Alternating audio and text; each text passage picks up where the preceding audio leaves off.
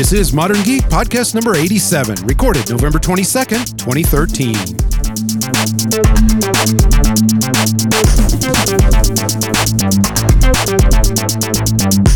I'm Chuck, And I'm Juan. and welcome back to Modern Geek.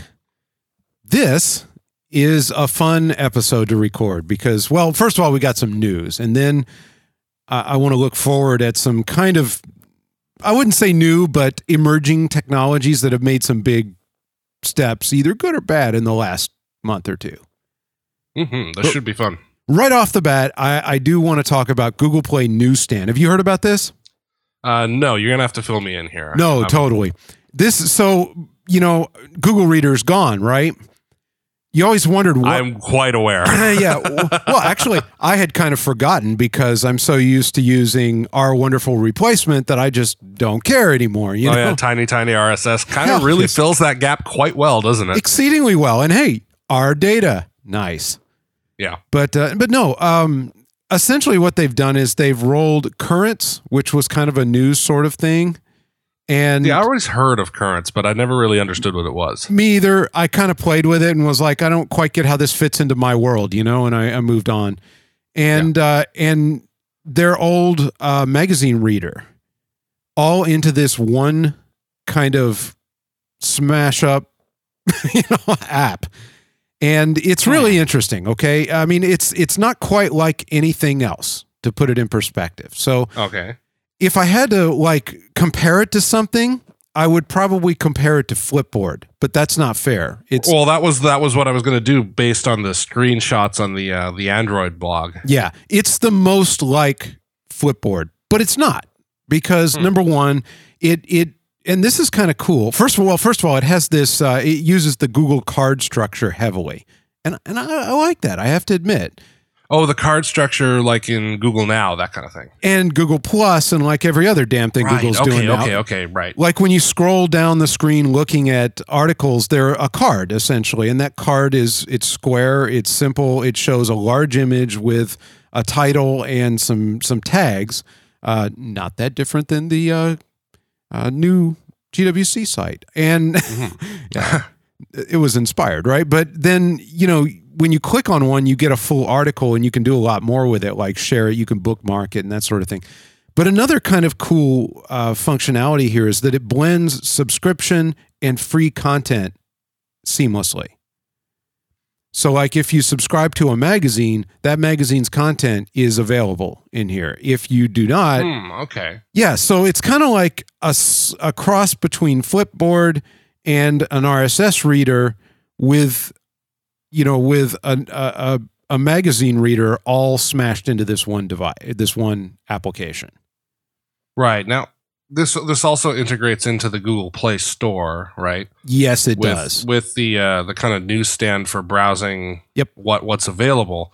Now I know that there's been a magazine section in there before. I'm I have trying to remember, to some Because there's also like the Play Magazines app on Android, right? we, that became this, I believe. Right. Okay. Okay. Yeah, See- my my my 4.3 uh, Nexus 7 is still desperately trying to update its Google apps with the KitKat release. they don't seem to be working that well.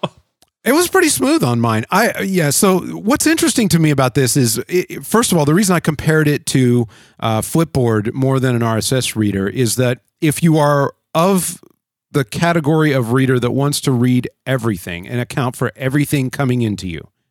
And you know there are kind of two major categories of reader, right? There's the kind of person that wants to to account for everything whether you read it or not. Either you decide not to read it or you read it but everything goes through you. Or the kind that just wants a flow of content which you then kind of partake from as you please, right? Right. the It's inbox runs. versus stream. There you go. Well said. Yeah. Well said. This is definitely a stream reading kind of methodology. It would be very hmm. difficult, from what I can tell so far, to account for every single thing that comes in. Uh, however, it is definitely uh, a more interesting and easy to deal with format than Flipboard. Flipboard is really cool and and very conceptual, right? Uh, but the the flipping technique that makes it so easy also is very limiting. And this one, not so much. You can really jump around. What I haven't figured out yet, um, and, and this is kind of a complaint about modern applications in general. Uh, a lot of modern applications are supposed to be so intuitive that there are no instructions, Huh. and that's good, right? Which, I mean, which like- only works well if it's done correctly. yes, and Yeah. and I think like like for example, you don't need a manual with your iPhone. An, a, a a child can figure out what it does, right? But Yeah. like here, I was like, it starts out with a lot of stuff in your stream to kind of help you get started. And actually, a lot of the stuff it dumped in was kind of cool. And I had a couple of magazine subscriptions that I I subscribed to a while back to see how magazines worked, right? Right. And uh, it had automatically populated them in, which was cool. Uh, but I just got this vibe from it that it, it I expect Google to be smart, right? In in annoying ways and in good ways. Like Google, great example. You know, I have a trip coming up, uh, and I'm going to be uh, I'm going to be out of town briefly, and I Googled the address of my hotel. And when it popped up, my reservation information popped up on the on the you know in a in a card. Right. I you had- I had received it via Gmail. right. So You know, so it went in and read that and went, "Oh, okay, this is relevant," and popped a card. yeah, absolutely. A little scary, also a little cool, right? Well, it's a little more usable than like say the uh the Apple whatever it's called where it's like you br- bring up your movie tickets and that kind of thing. It's you never use it because you have to go do it. Yeah, exactly. I guess Google's there. idea is just do it and then people that will want to could benefit from it will be able to use it. Yeah, and I kind of expected that from this. Like I thought, Yeah. you know, this Google knows a lot about me. Uh, they have my old reader account. They know, uh, I mean, they know all kinds of stuff about me. Shouldn't they be tailoring this stream? you know, and, and like I'm getting, you know, celebrity gossip news, and I'm like, "Man, I don't really want that. and I tried to swipe it to get rid of it, right? Yeah. and and that that doesn't work you know and i finally realized that i could after a little bit of playing around that i could go into the explore section or the my magazines or my my news and i could find like the entertainment catch-all and then i could remove that and put the individual ones in but i'm like man it took me 15 minutes to figure that out and i'm not complaining i mean still this is I, I actually Yeah. consume media both ways. I tend to like sometimes I want to read all of it, and sometimes I just want to see crap. You know? Well, yeah, like in, in my RSS reader, I have feeds that I'll just, you know, right click every so often go mark all as read. And some that I, you know, that are like specific blogs that I'm watching because I want to, you know, say look for, um, I'm following a blog that's telling me when software updates come out or security updates, that kind of thing. You want to see them all? Yeah. I want to see them all. For a lot, for a lot of them, a lot of the feeds that I have that I keep marking all as red, I kind of go, you know, maybe there. I wish there was kind of a little bit better way of doing it that wasn't so abstract as Flipboard. So maybe, maybe this. I think you're going to like middle. it. I honestly think you're going to like it. It um it it it struck me as I, I think this will probably become my go-to, uh, at least on Android devices, my go-to for stream viewing.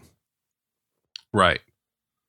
So Ironically, my uh, Nexus Seven is desperately trying to replace newsstand with this, it will. or m- magazines with uh, newsstands. So. Actually, my uh, over there update to KitKat went really well. I, I told it to do it. I didn't even bother to plug it in Well, because I, don't really care. I think I that's it. my problem right now is that I'm I haven't gotten that update, so it's trying to upgrade these apps without the OS. Ah, I see. So you know I've got Oops. a list of five different Google apps that are sitting on my downloading screen that have been there since uh, like 72 hours ago. uh oh. So it's it, it'll get there, but you know it's just uh, right, let it let it go. I'll I'll put it down and check back in another day. No, good good stuff. Good That, stuff. that's interesting. I'm I'm gonna play around with that because this this seems like it could fill a hole that uh, that just a flat out RSS reader can't do. Absolutely. Yeah. No, I'm a fan. I'm a fan. I'm going to keep playing with it. Uh, and of course, you can read free content with it, and it's a free app. So there's no reason not to go play with it if you have if you have an Android device. Nice. Sad news. Yeah, sad news. This news really sucks the llama's ass. Yeah, I'm there for you. Winamp is dead. Finally How- dead. How did that happen? You know, I remember when I used Winamp, and it was a long damn time ago. yeah, I seem to recall it installing very well under Windows 98. I I think that the truth is that uh, pure play functionality has been built into the OS and OS apps that handle the job fine for so long. Um, Well, for a long time, it was the only way to really, or not the only way, but the easiest way to get MP3s to play on Windows because you know yeah. Windows Media Player didn't come default with an MP3 codec, kind of like it doesn't with a DVD codec or anything. well, that was when they were still fighting about it, you know, before everybody just kind of gave in and said, "Wow, if we stop screwing with everybody, we'll make more money." Yeah, funny that. yeah, but Well, it's it's it's weird because it's that's that was such a core part of how I used to use I know. the machine, uh, like a, and then then I came across iTunes, and I think I installed it so that I could sync my first. I think it was an iPod Nano second gen or something like that. And then my music was in that infrastructure, and I never went back. I had a little And- different path. You know, I I never gave in. Uh, I'm kind of proud of this. I never gave in to the uh, iTunes Apple walled garden. Never. Yeah. Like like I bought Audra way back in the day because Audra has always been extremely like music savvy, much more than me. Like I listen to some things, but mostly I listen to what she listened to because she has real good taste and she is constantly, you know, listening and finding new stuff Mhm. even when I met her, she had she was one of those people that had like 50 CDs in her car at any given time, you know? Right. And and so early on I saved up for a long damn time by the way and bought her like I think it was a second gen. It it it had the the rotating wheel and it was firewire based. Oh, like the, the the retro gen named iPod Classic I th- well yeah, with with the little hard drive in it, and uh, Oh yeah. I still have it here somewhere. But um it, I think it was a 10 gig back then, which Mm. was a lot. Maybe it was a 1. I can't remember. It was it was really cool at the time. And of course I was I had to rip her music on my own, right? Yep. And uh it that was the one too. Remember when you, open it it had the please don't steal music thing on the inside of it? I thought that was cool. oh, okay, yeah. But uh, any, anyway, she she used the crap out of that, and right from the start, I mean, we didn't have any Apple products other than that in the house. So I actually I can't even remember the name of the app, but I grabbed an app that essentially would open it as a FireWire drive and bypass all the security, and I just it would put things on and take, and take things off of it, and I just loaded Right. it for her via that app. I never. And, and then the first time I used iTunes was with a Mac, and then it was just a drag and drop. Hmm. So I never had the sorting like you did. Yours is all organized. Yeah, I just Yeah, I just went I went iTunes and went never went back, but I I th- I seem to think that there's people that still use Winamp. I mean, I I've been using the Mac for so long for all my desktop stuff that I've I'm completely out of touch with how people organize music in Windows. Like is it iTunes as well? Uh, Like for the vast majority? I'm not even sure anymore. Man, I I I stumped you. yeah, I I don't. I, I wonder if anybody else does. I was kind of I was kind of poking around and and uh, Ars Technica has a, a an article on kind of how when iTunes became uh, the the the leader, the the standard, right in music management, how Mhm. how Winamp could have had that role had they played their cards just a little bit differently. This was in 2012 when they were talking about it. Hmm. And it's a, they're kind of saying that as late as 2004, uh, they might have won the the battle, but but lost in a couple of different ways. It looks like both in terms of uh, Apple with the the store as well as the integration, and then the iPhone sort of killed them. That's Right. so I weird. I, I never thought it, of it the almost iPhone. feels as- like it's a delayed kill of like the Napster era.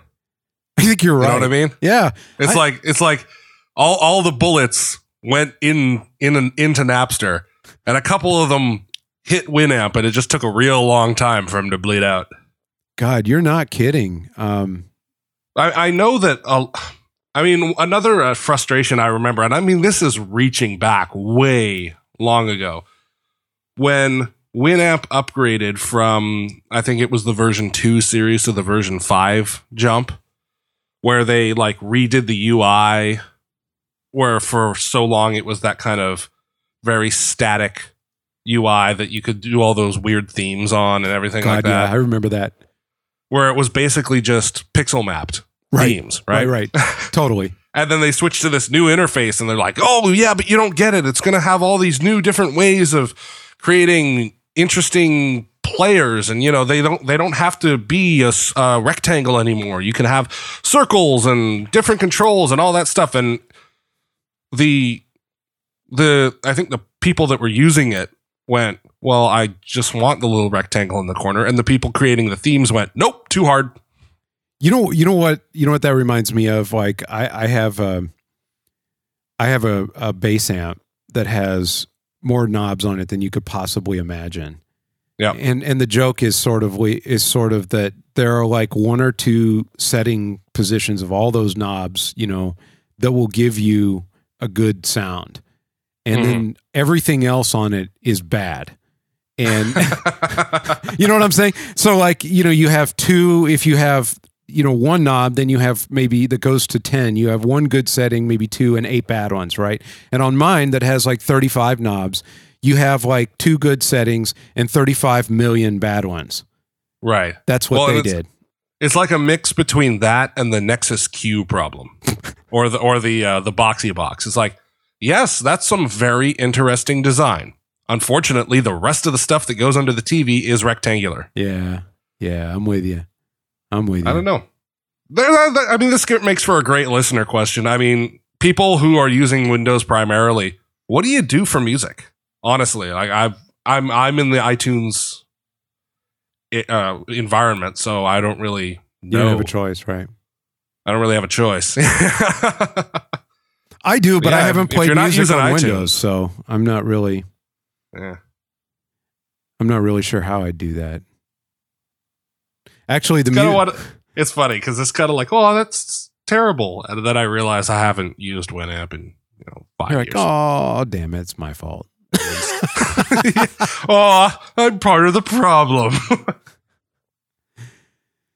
So I understand you had some problems with uh, Google App updates.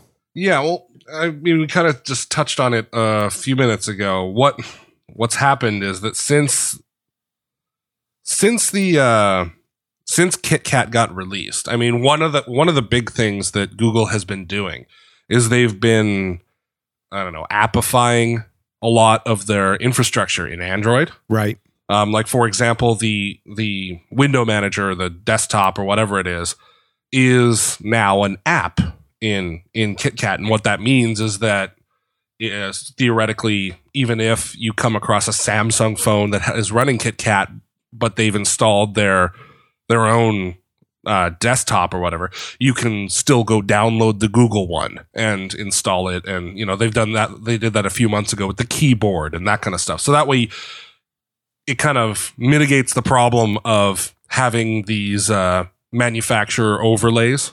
Yeah. Yeah. It's a good and idea, I, I think. think that's the problem that I'm running into because I'm my I haven't gotten the push for the O- for the OTA upgrade uh, for my Oh. Nexus Seven, and it's trying to update some of these apps to the newer versions. And every every time it tries to automatically upgrade one of these apps, it just falls over on itself. It just sits there up in the top left corner. It's got that little arrow. You know, I'm updating. Really, I am. And you know, it sits there for days. And I'm I'm not sure if anyone else has had this problem. This is I I actually reset this Nexus 7 a while ago, so I don't have anything weird on here, which makes me think, huh, okay, well, Have you tried maybe it's a little bit bumpy. Have you tried going? I have tried. I've gone into settings, you know, go down to about and uh, Right, right. and go system updates, check for update. It's like your system is up to date. Last checked for update at Wah, 1:32 wah. p.m. It's like, yeah. Well, I know it's available. Come on, let me update. So, gimme, gimme, gimme, gimme, gimme. I, I know this is like short-term nitpicky problems, but it's still like, come on, give me the update. I don't I'm want to deal with you. this crap anymore. Hey, just think if you owned uh, a branded device, you might be waiting forever. exactly. Yes, this is why I'm not too di- not, not too worried about it. You're like, 'cause it's, a yeah, small wine. It's not a big wine. Okay. days, not forever. You know. a bottle, not a magnum. Okay. Yeah. I did note that that some of the older Nexus devices, like the original, um, like the original Nexus Like the One four. or Nexus phones or whatever, not the four, but some of the really old ones, like going back about four Right, right. years, they're not getting the KitKat update. well, that's not surprising.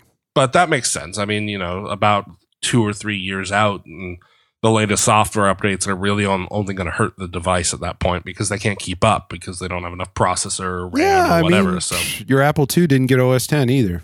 You know, Yeah, I think the original one isn't eligible for upgrade because it doesn't have enough internal storage. I think it has like a two gig memory limit on it. So, wah wah. like, no, not going to happen. I wanted to kind of look forward in this episode at a couple of technologies that have been around for a while.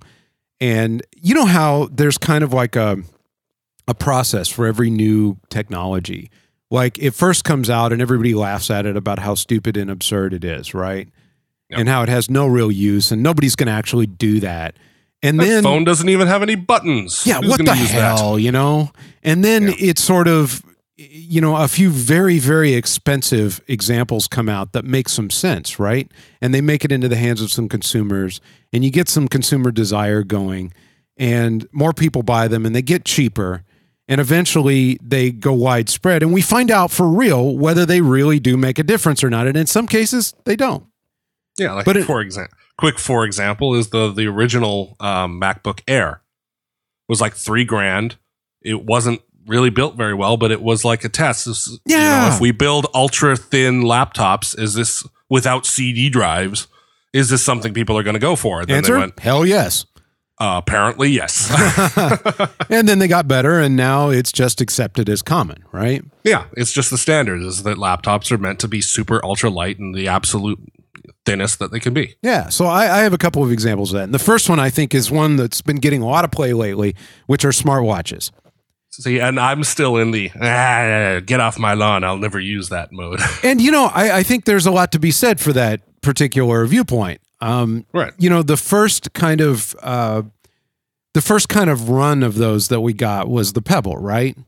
And those like it that were essentially second displays. They're a Bluetooth device that you might think of more like a headset or you know even though it doesn't do that that particular job right it's it's a Yeah. bluetooth device that connects and provides a second display that can display notifications or information right Mhm. and and there's something to be said for that. Like uh, I I know some people have used it, uh, used the Pebble uh, with uh, Run uh, with Runkeeper, for example, that can show um, that can show some data that you'd be interested in seeing. Um, a lot of stuff like that. What we've seen though is a second generation of those, like the Galaxy Gear, for example, uh, that have some additional functionality beyond just being a display like for example a camera and an interface that you can actually send, do some things to control what the phone is doing right Right. and very very recently uh, there's a kickstarter that's getting a lot of attention because it, it either has been funded or it will be funded momentarily i think um, which is the pine and it is really a standalone device. it's a freaking smartphone that you put on your wrist Hmm. now, we can argue about all of these because I think there's a lot to be said about the pros and cons of each. You know, a second display on your wrist can be useful, but nobody has quite found the killer application for that yet. Um, Right. The Galaxy Gear, the same way, it has a camera, for example. I have to admit, there are times when having a non obtrusive camera would be useful. Everybody knows cameras, phones have cameras now. Uh, so, so there's something to be said there. Uh, and certainly, the smartphone running what is essentially a slightly cut down version, a customized version of Android, full Android. This thing, this thing makes me think of the uh, calculator watches from the '80s. It does, doesn't it? It really does because it's like the and then take it off your wrist as you, and use it as a little tiny little uh, text messaging machine. And it's like, ooh, okay. Yeah, I'm I'm with you. I I'm not sold yet, but I I do know this. I know that uh, when you look at glass, for example, uh, as well, uh, people made Mm. fun of it when it came out. The truth is, Didn't really come out. well, however you want to look at it. I mean, it's Yeah. it's pretty easy to get your hands on them now. Um, I, and I think it's smart they're doing what they're doing because nobody knows exactly how this is going to work yet. Yeah. And and these people that have put out products like the Galaxy Gear, for example, while people are arguing over whether it's the mitigated failure financially that everybody claimed it was, there's no doubt that it is definitely not on everybody's list this Christmas. Yeah. And you know, but but I think one thing is for sure, and that's that the idea of having our data be more accessible to us is a good one, and it's one that I, think uh, wearable computing is has a future. Whether it's any of these devices, which I suspect it's not, um, I think the more you can take this off the phone and integrate it into our lives, the better it's going to be, and the more of us are going to adopt it. And of course, people are going to bitch about it too. But just like the iPad, I still remember when the iPad came out and everybody said, "Oh, it's a big iPhone," and I'm like, "Yeah, but that makes a big difference." And everybody laughed, and then they all lined up and bought one. Well, and, and there is something to be said for having the kind of personal area network where you've got you have your phone and you have your you know you have a smart watch and then you know like a Fitbit or something like that and and being able to I would say between in getting very specific between smartwatches or a Google Glass like display, I would probably bet more on smartwatches taking off Yeah, I think, and the, because I I, I, I know you're right. it's uh, it's because you know a watch can be can be easily viewed. It's very convenient to look at, get some quick information, and especially if they've got a camera built in to take a quick picture, that kind of thing. Whenever I see somebody wearing a Google Glass, I go and you know like say they're on a podcast or they're talking to someone in a restaurant or something like that. I go. So you just can't be bothered to have the common courtesy to pay attention to what you're doing right now. I, I think though that that's that's like uh, do you remember about I don't know three four years ago when people used to rant about how unreasonable it was to put your your smartphone on a table if you were eating out. Yeah, yeah. Notice how nobody gives a damn anymore. they just Yeah, don't. well, I mean, there there are still some that really get annoyed about it, but I think and and I think that's because we've gotten over this whole like it's just bad and we've realized that it can be used effectively or ineffectively, you know, rudely or smartly, and how you use it is more important than having it or not. And I think it's the yeah, same thing. I mean, I you have no problem with somebody putting a smartphone on the table, but if they're like, say, they have it open and they're tweeting the whole time while they're trying to have a conversation, absolutely.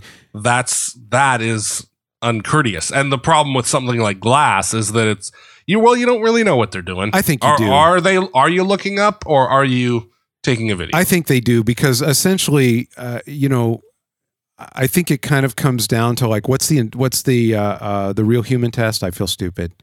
This is why I need more caffeine.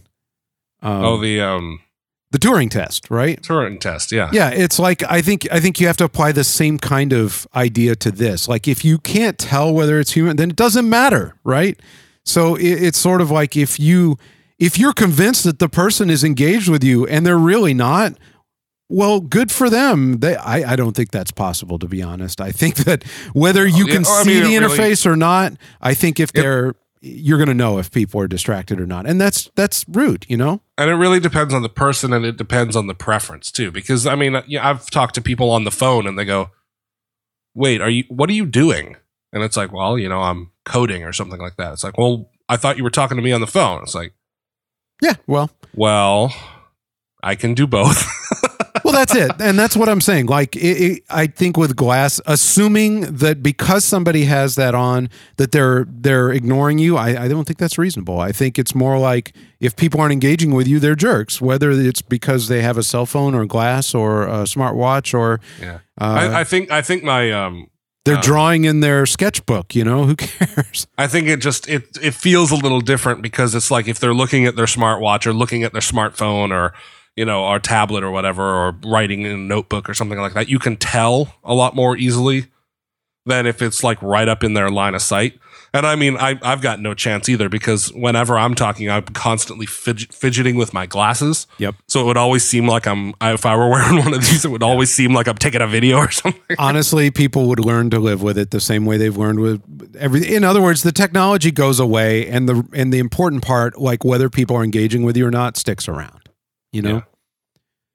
Another technology that uh, that we've seen, a lot of people have tried to replace the wallet electronically, right?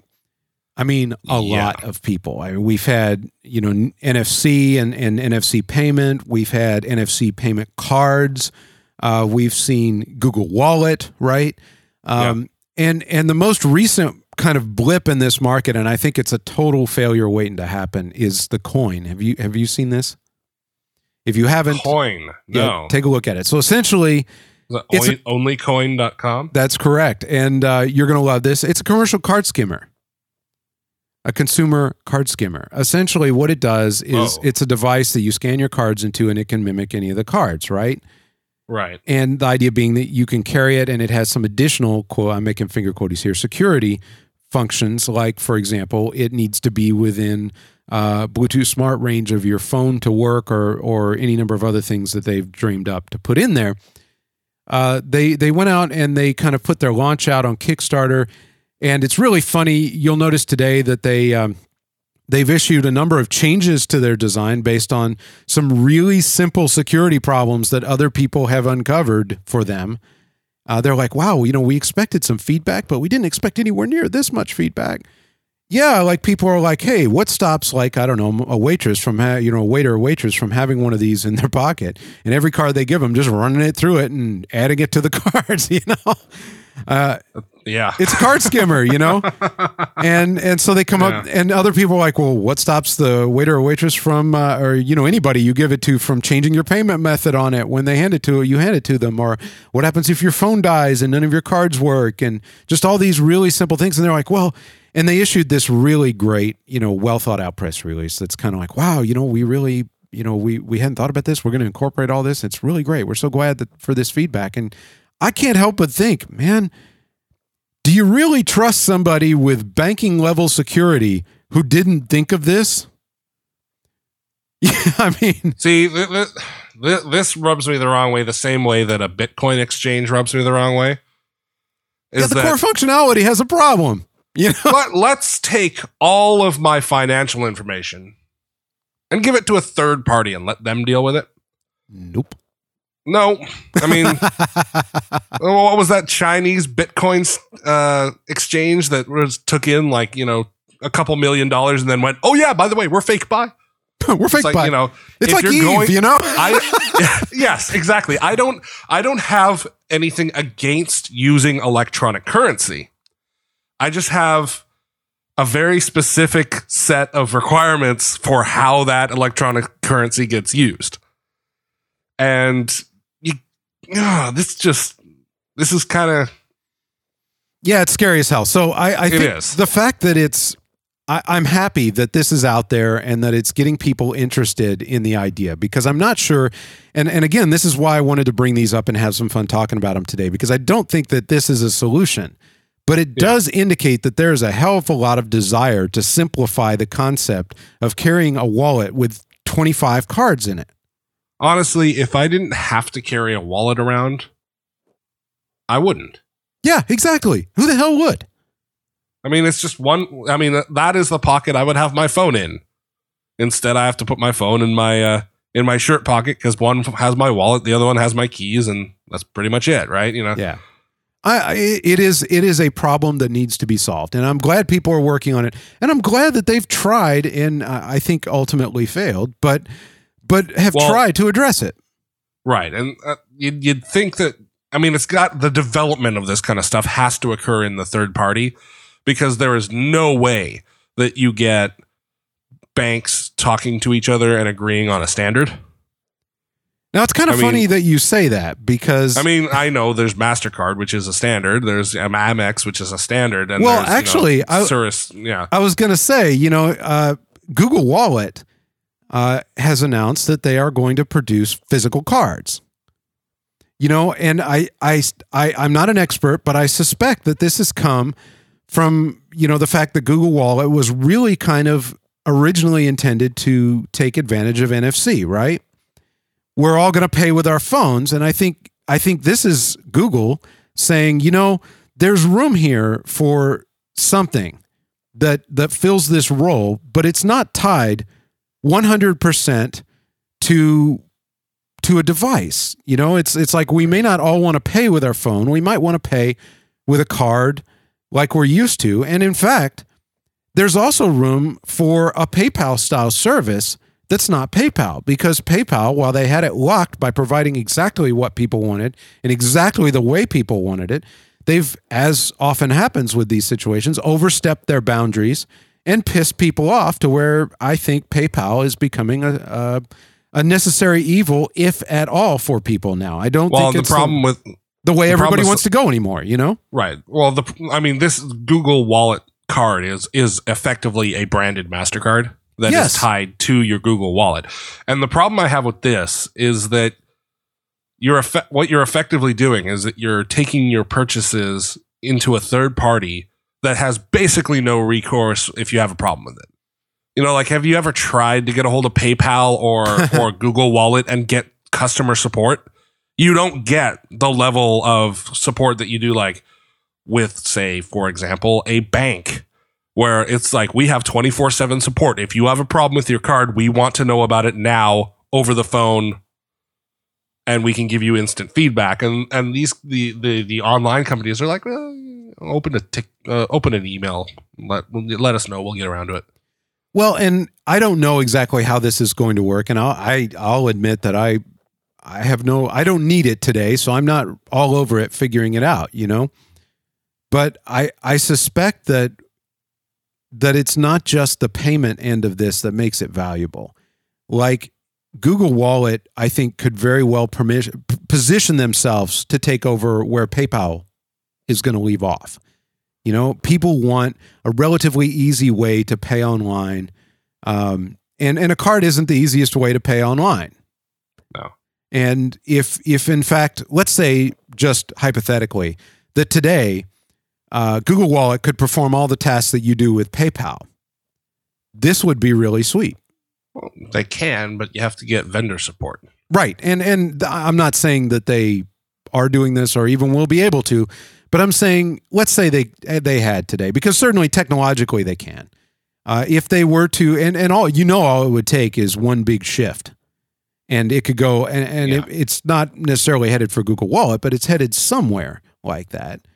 And the idea of of kind of a, an interim system, something that you could use for purchases online, maybe some of your kind of day to day purchases, maybe some of your cash purchases. Like, quite honestly, most people, I think, uh, have a number of places that they dribble cash, Yeah. like Starbucks, right?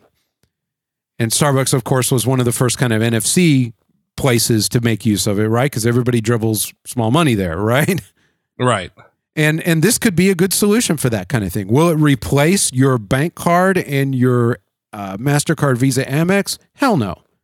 You know, it's not going to. I don't know that it's meant to. You know. Yeah, I guess the problem is adoption. I mean, the, the other thing is too is that big vendors have been trying to do this. Big credit cards have been trying to do this for for years as well, with without it really catching on. Like um, one one of the banks that I use, or the one that I have my Mastercard with, on certain sites, when I go and put the number in, Uh huh. it says, "Okay, we've got an electronic security thing. What is your credit card's password?" Interesting. And it's like this online security thing where it's like I established an extra password, which I never remember because I never come across the damn API. Totally. Because normally what they just do is okay, here's a credit card number, run it through a standard retail package Right, that just right. processes it like a normal vendor. And you know when when you when it comes down to it is that if this is just another card that gets that gets swiped as a Mastercard number, all that's really doing is that that's bringing it back into the the old style way of doing things. I don't really see the benefit. The only the only advantage of this is if you get I mean it's the same as with Bitcoin is if you get enough um, people into the Google Wallet community Absolutely. where money is changing hands between wallets and not necessarily going through the ins and outs of using credit cards or debit cards to top up accounts. Right. Absolutely. That's when you that's when this becomes Well- applicable. well, I because I mean like, you know, it's like with PayPal, it's like you ever try to you try to take out money, Yes. it's like okay, wait five days for the Well, that's that's what I'm saying. bank transfer or whatever. And you know, they did have their one use credit card numbers for every, for every so often. But if you have a Google Wallet, or I mean, like they've got Bitcoin ATMs now, if you have that kind of stuff, that starts to make it a little bit more accessible for the people who are not solely buying things online and, and wanting to maybe use this out in the real world. I, I still think that there's like a middle ground, like where we I, I know I use PayPal as sort of like a uh, a, a way to collect money online and a way to spend money online, right? heck at this point i'd just be glad for each site to uh, have a standard uh, i mean like for example my amazon i went to uh, there was a digital sale for um, for on the amazon.com store for Right, a game and so you know i went and used the amazon.com instead of amazon.ca and i went into amazon.com and i'm like oh i have a $35 gift card that's redeemed here that doesn't even show up on Amazon.ca that I could be using. Ouch. and the and the purchase was nothing because why why aren't I being asked for a card? Oh, because apparently I already have money here, and so Nice. it's it's so fractured right now yeah. that I'm just kind of jaded on all of it, and it would be nice for one of these to to come forward. And for a while, PayPal was that one where it's like. Oh, finally, we don't have to keep putting credit card numbers in in all these sites that we want to use. True. We just look for the paypal.com URL at the top, make sure it's secure, and we know that we're have a secure transaction with this site, whether or not they deliver products or whatever. right. But then this the problem is is that there's no there isn't the customer service backing that you get with a bank that keeps it um that keeps it um liable to the cu- like to the customer like you know it, you always hear horror stories of PayPal of PayPal Oh, yeah. transactions gone wrong or transfers that disappear or stuff that gets reversed or accounts that get turned off because hey well we just don't like who you're making transactions with Well, and that's it. And- okay. That's where it's that's, that's where, where- they bit it. That's where PayPal bit the dust. In my, in my Well, and I I really hate to say this, but it almost sounds like for electronic transactions, there really needs to be some kind of uh, some kind of a legal precedent set for for how the customer is treated. You know in what the sad new no, you know what the sad thing is? You're describing a credit card. Essentially, I mean, I mean, the funny thing here is that if you think about it, what Oh, you yeah. want is someone someone that is, say, a little less independently able to decide what is right and wrong and what you should and shouldn't do than say PayPal, right? yeah. But but say a little less Wild West than like Bitcoin, you know? Because we do want to say that, like, oh, I don't know, if you decide you'll accept Bitcoin to assassinate people, hey, maybe we should go ahead and not let you do that. But on the other hand, So- if we decide that, you know, I don't know, we disagree with your political views, that we're just going to take your cash. Uh uh So In the, the way middle, of the future you know? is to use your credit card number. Yeah, everywhere. sad, right? Okay. One, Well, one more area. I, we've totally like We've certainly burned that argument to the ground. Let's go on to the next one. yeah, yeah. One more that I wanted to bring up, and this is a fun one because I know you and I have had a lot of fun with this, and that's 4K TV sets. Now, Ooh. now this is funny because you know when I I still remember, and I did some reviewing of uh, of TVs for Wired many years back, right? Right. And I, I remember that there was a big deal over 720 and, and 1080 back then because everything wasn't 1080 back then, and and most high def that people could afford was 720, right? Right. and and we did some research and and discovered that hey you know uh, there's a limit to what the the detail that your eyes can see right Right? Yeah. And and beyond a certain distance away from the TV, it really didn't matter whether it was 720 or 1080. you know, it's it's sort of like the jumbotron, right? You know, when you're far enough away from it, it looks like a TV, whether it's even though the pixels are like the size of your fist, right? Yeah. So so you know, and it turned out that it was actually within the size of most people's living room that that the difference didn't matter. Uh, and now as Right. TVs got larger, that that became not the case. And as well, I think we're finding that there's some other differences, like especially the way uh, people use their living rooms now. Like uh, in those days, people tended to sit on a couch or on a chair and watch their TV. Now, people are are reading off their TV. They're using their TV to browse the web. They're using their TV to play games. Those games often involve uh, uh, you know Kinect Text. style devices and text, but Kinect style devices that place you closer to the TV in many cases. Right. So you're not you're not it's not that six foot gap anymore. That's right. and it could be as short as a three foot gap. You could be walking by the TV, changing you know uh, you know changing a music station and want to read fine text on it. Yeah. The other thing is that okay, so so 4K came out, and of course the trick is, is that 4K is getting uh, a whole hell of a lot closer to what you see in a movie theater with 35 millimeter resolution, right? Yeah. And uh, the the trick is is you know we used to say, my God, how are they ever going to deal with this? I mean, the the there's no storage system to to promote, you know, to to handle it. There's no uh, distribution system get it. I mean, hell, we're just catching up to HD in terms of of satellite even- distribution. Most places in the world you can't even stream 1080p. And a couple of things have kind of kicked that door down, right? One is one that you and I were talking about uh, uh, when you were visiting, actually. We were talking about how uh, they just keep making, you know, the the new uh, Moore's law or whatever, right? Is not with processor speed or or memory hard drive size. It's with compression, right? You know, it seems like now they're always making better and better and better compression to to remove data that you don't really need to see in order to get the experience. And you'll note that it is now quite reasonable to stream into many houses HD content, good HD content. Mm-hmm. Well, all of a sudden, we're starting to see the window for 4K. And and that window is a lot closer than we think. And of course, there are two things stopping it. One is delivery of it, and the other is price of the sets. And what what caught me and made my attention and made me want to talk about this today is price of the sets. Right. Hmm. Uh, the article that I I, I sent to you uh, is a fifteen hundred dollar fifty five inch 4K set that's going to be in Sears stores for Christmas. The Seiki brand. Yeah, whatever. Right. Yeah. now you remember that 4K that we walked by in the Buy More? Yeah. That. Uh, yeah, we were walking walking through the TV aisle and just stop at the end. Just wait a minute. What the That's hell? really really clear. Yeah, What what what is this? yeah. we're like 18 inches away from a display, and it's like It's a 65 inch to see the display. and It looks great. I mean, it looks Yeah. really, really good.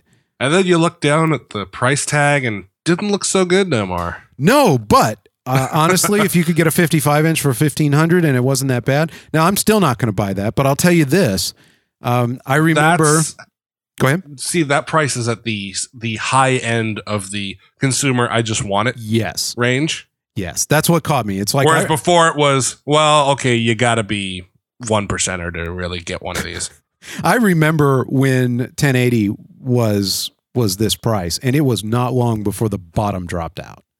Well, and that's what happens. It's it, it's it's all once the technology is developed. All you got to do is get people buying them so that they can mass produce them, and then that's the end of it. Exactly. So we still have the delivery. Uh, we still have the delivery issue, and uh, and and that's that's going to be Well, the problem. delivery issue is interesting because it's either you have to go all in on cable and have them multiplexing some channels to get you the bandwidth to deliver this content, or you have to get to the point where there's some kind of minimum standard set for the amount of bandwidth that, that people have on their data plans. And once again, I work for telecom. My opinions are my own but I think it's really atrophying right now, where it's this kind of death throw lunge where the uh, the cable companies are all trying to go, well, oh, oh, people really come on, use TV, use cable, use our channels. This is where we're. This is where our old model is. We're still making money, and we really want to push this really hard.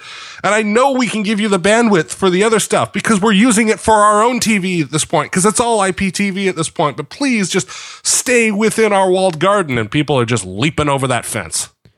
And the bandwidth concern, the bandwidth constraints are kind of that last grip on it. Come, come on, just please, you know, if you stay within our fence, it's everything's going to be okay. We won't charge you for that bandwidth. You know, just keep on our system. But you know, if you can, if you can up those bandwidths uh, per month to you know a, a couple of terabytes, the the data speeds that you get these days, you could actually pull something like this off. Well, what's interesting is is that uh, well, and and I, I linked you an article here that is saying what people said about what we kind of said. I'll admit I said about 1080 back in you know uh, six or seven years ago, right? Which Yeah. is that number one, um, you know, the distance in your living room is such that you're not going to, it's not going to make a difference for you. Except that, as I've said, I think it will make a difference for you because you're going to be closer to closer and and further away from the TV than you imagine you will, uh, and you use it in different ways. Uh, I I think too that that the the delivery system now there are problems. I mean, uh, there is a what they call Ultra HD, right? It's 4K Blu-ray uh, right now, Right. which works. There aren't very many. Con- uh, there aren't. There isn't much content out in that Very format. niche market there right now. Right, but as we know, that's just because you know people don't have the sets and people don't have the you know don't have the players. It's very chicken and egg right now. Absolutely, and and that'll kick over. It always does. Um, I think that the ability, and it's just a good example of this, are Retina displays. If you apply the Retina, the the you know the the good old standard, can your eyes tell the difference? You know, formula to your iPhone. The answer is absolutely not. Except you can, because it does thing. It makes it makes text look clearer. You know what I'm well, saying? and see that that's always been my argument for Retina. It's not that oh I need those pixels. you don't. It's that I just don't want to think about it anymore. Yeah, you just want it I to don't want to get to the point where I I mean on the iPhone, I, you know the four and the five, I just going okay now now it's at a resolution where it just basically doesn't bother me anymore, and I really don't care. And this and that that was my whole argument for if I were to buy a new iPad today before the iPad mini came out, it's like, okay, well, I would probably want to wait. I would get the iPad mini, but I would really want to wait for the iPad mini with uh, with the Retina display. Why? Because I just don't want to care about it anymore. Yeah. It's just I just want that quality to be there. And I you know, I I, I suppose TVs kind of go in that way too. Well, there are some there are some issues. I mean, as we've seen, uh, consoles actually still sometimes have trouble driving 1080. You know, it's not a Right. it's Well, not a I mean, small that's- task. That's so imagine driving thing, and that's an encoding thing. I mean, like like you said with encoders, I mean, you encode H two six four three years ago, and you get a file that's a gig in size. Two years ago, it would be eight hundred megs in size, and today it's six hundred megs. You know, the compression quality is getting much better, and combine that with you know increased uh, speeds and increased uh, processors that are mass produced, and you can. You know Well, that's again- just that's just a waiting game. But what I'm talking about here is not not just video, but now you want to Yeah. play games on it. And and let's face it, I mean, driving a 4K display is not a trivial task for a graphics card. Right. Well, it's like even the uh, what was it? The Call of Duty game that just came out. I think that uh, came out on the the PlayStation 4 and the Xbox One. Right? PlayStation 4 1080p, Xbox One 720p. Yeah. And, And, and, uh, the the problem is is that okay, well these are new systems, we can't code for it, and the graphics processor can barely do 1080p. Yeah, and, and you're right. It's Okay. it's a chicken egg. It's really like a chicken chicken egg egg game. You know, egg Yeah. egg egg game. There's like there are a whole bunch of factors that are going to come into play, but I, I think you can count on this as something that's gonna come, and uh, you're gonna want one. I don't know this year. I'm not sure next No. year, but I No, think you will. Neither. I think it's, you will. It's gonna get there Eventually. but it's got to be. I would say you know that that you can still buy 720p TVs when you go into the buy more. Sure. You can't buy 720i ones anymore, and that took about five years after 1080p kind of started replacing 720p as the standard for for LCD TVs. Right. So you know you got to you got to you got to wait for for some of that to catch up, and it's it's the chicken and the egg problem. Just you got to wait a few cycles, right? It's all this bootstrapping that's going on as the everybody all all the technology catches up. There are really good ideas right now, but you know if there's nobody to consume the content, then Yeah. You know, well, it's all theoretical. Uh, you know, a lot of people were buying 1080p displays long before they had the capability of displaying anything 1080p on them. Like, oh yeah, well I've got a DVD player in my cable box, and cable box does uh, HD. Like, well, you go and look, and it's 720i playing over the old cable boxes, and it's like, well, you know, it's it's not there yet, but it'll get there. It's just you need that that base install before anything before it becomes profitable for the content to be pushed at those qualities. I mean, Netflix is only getting around to pushing 1080p over over the internet the, now.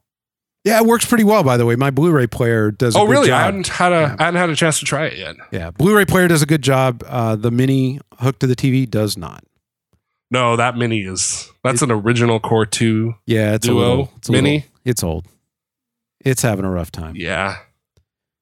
It's having a rough time. So I, I think just to go back real quickly, uh, smartwatches. Are you going to be jumping on one of these as a toy? Yes. As a uh, need device this this Christmas? No.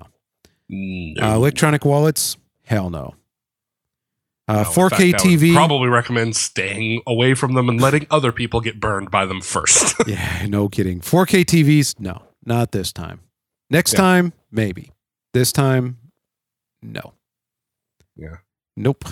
So, anything you wanted to add this week? I, I know there's a whole lot of stuff this week, but we can Uh, we can podcast more to- often now. yeah. Um, isn't it uh all, aren't all the Black Friday deals this weekend? You, you know, it's going to be uh, next. Or have they been? Depending on when this comes out. no, uh, a fake Thanksgiving, as you would call it, is next uh, is next Thursday. oh, Uh, okay. so, it that's would on be, its uh, way. Uh, we're well, actually that would be yeah, next week then. exactly. Um, and At the time of this recording. yes, yes, yes, yes. then with the new system, you should have this. Uh, you should have this podcast pretty soon after it was recorded. So Yeah. The um what, what was I going to say? I don't know. oh, I was going to say the electronic re- real retailers how are already starting to come out with those kind of deals. So I'm not I'd surprised. say keep an eye out because there are you know a lot of daily deals that happen, and I know I picked up uh, Forza last year for like five bucks or something like that. The the uh, Microsoft uh, Xbox Online store. Um, I'm glad they resolved their DNS issues from yesterday, where all the Microsoft DNS went away because of a bad record. Oops. but uh, uh, they they have you can actually buy physical games online for the 360, Nice.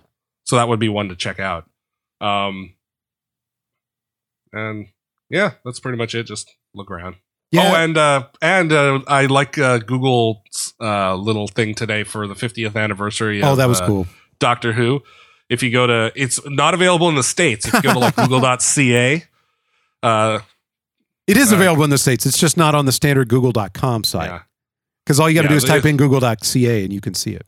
Oh, okay, yeah, yeah, and it's it's this entire little mini game of uh, you get to play with a little pixelated Doctor Who. You get to choose which Doctor you want, and uh, nice. and and it's it's actually kind of fun. They always are. I, I've been a big fan. Those are, I, I think it's really cool. Yeah. You know, I, I have to admit, I'm not going to do a lot of, uh, I'm not going to do any Black Friday shopping this year. oh, really? Yeah. Nothing you particularly uh, Nope. See at the moment. I, it's bad. I know it's bad. Uh, I've got to do a phone up, upgrade pretty soon here, but that's not really a Black Right, Friday yeah. thing. Even if it was on sale, I'm not doing it on Black Friday. Really, Au- Audra, I think, wants a bicycle, and uh, I, I want a power meter.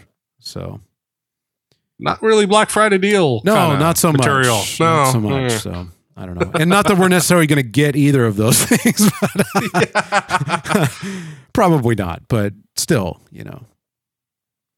Well, hey, um, last thoughts. Mhm. Nope, that's it. Okay. Uh, I, I've got no thoughts. Oh, one more thing that I know we need to get in here. Um, when we re- when when we redesigned the the Galactic Water Cooler website, uh, we added a bunch of cool functions. I hope everybody's really enjoying that because uh, we put a lot of time into it. Uh, I think I a- know I am. it's a lot cleaner. Yeah, I like it a lot more when I look at it. It's a lot cleaner and it's a lot easier to find things. And oh, thank you to the people that mentioned that uh, there is one place where you can't download the podcast, uh, and that's on the podcast individual podcast pages. So we're, we have a fix coming for that. So uh, our bad. We put it in like five other places. Whoops. Yep. Uh, but anyway, one thing that we added that we will be using for the first time with this episode is a show notes feature. Uh, if you Yes, I'm excited about this actually. yeah, if you if you look at the main page when you see the little cards displayed for each podcast, you'll notice that some of them, uh, really one of them, i.e., this one, uh, will have a little document-looking icon in the bottom corner. If you click on that, uh, it'll take you to the individual podcast page. If you go directly to the individual podcast page, you can see this as well. And there is a show notes section that actually uh, will include some of the links and some of the things that we talked about that we wanted to share with you. So instead of having to kind of fast forward and rewind to find them, you can just go there and find them easily yourself. Yeah, I'm I'm really excited about this because we've been doing this internally Yeah. Well, the whole time. With no way to we share have you know 87 documents in a in a shared drive that are like you know here's all the stuff we want to talk about this week and you know it, it's it's it's kind of relevant to be able to get the links like you know you can say something like onlycoin.com like what we were talking about but when it's like an ars technica article that's like you know Yeah. winamp dash how dash greatest dash mp3 it's like okay no let's just put some show notes out there people can go and lose it as a reference if they want and uh I hope that it enhances your podcast listening experience. well, thanks for listening, and uh, we'll see you again very, very soon.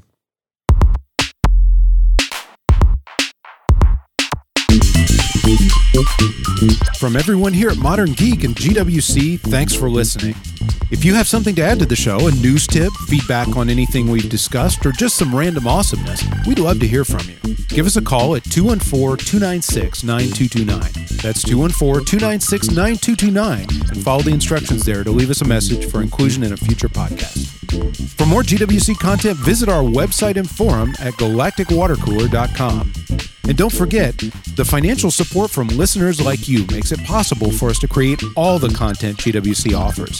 To find out how to donate, visit galacticwatercooler.com slash donate.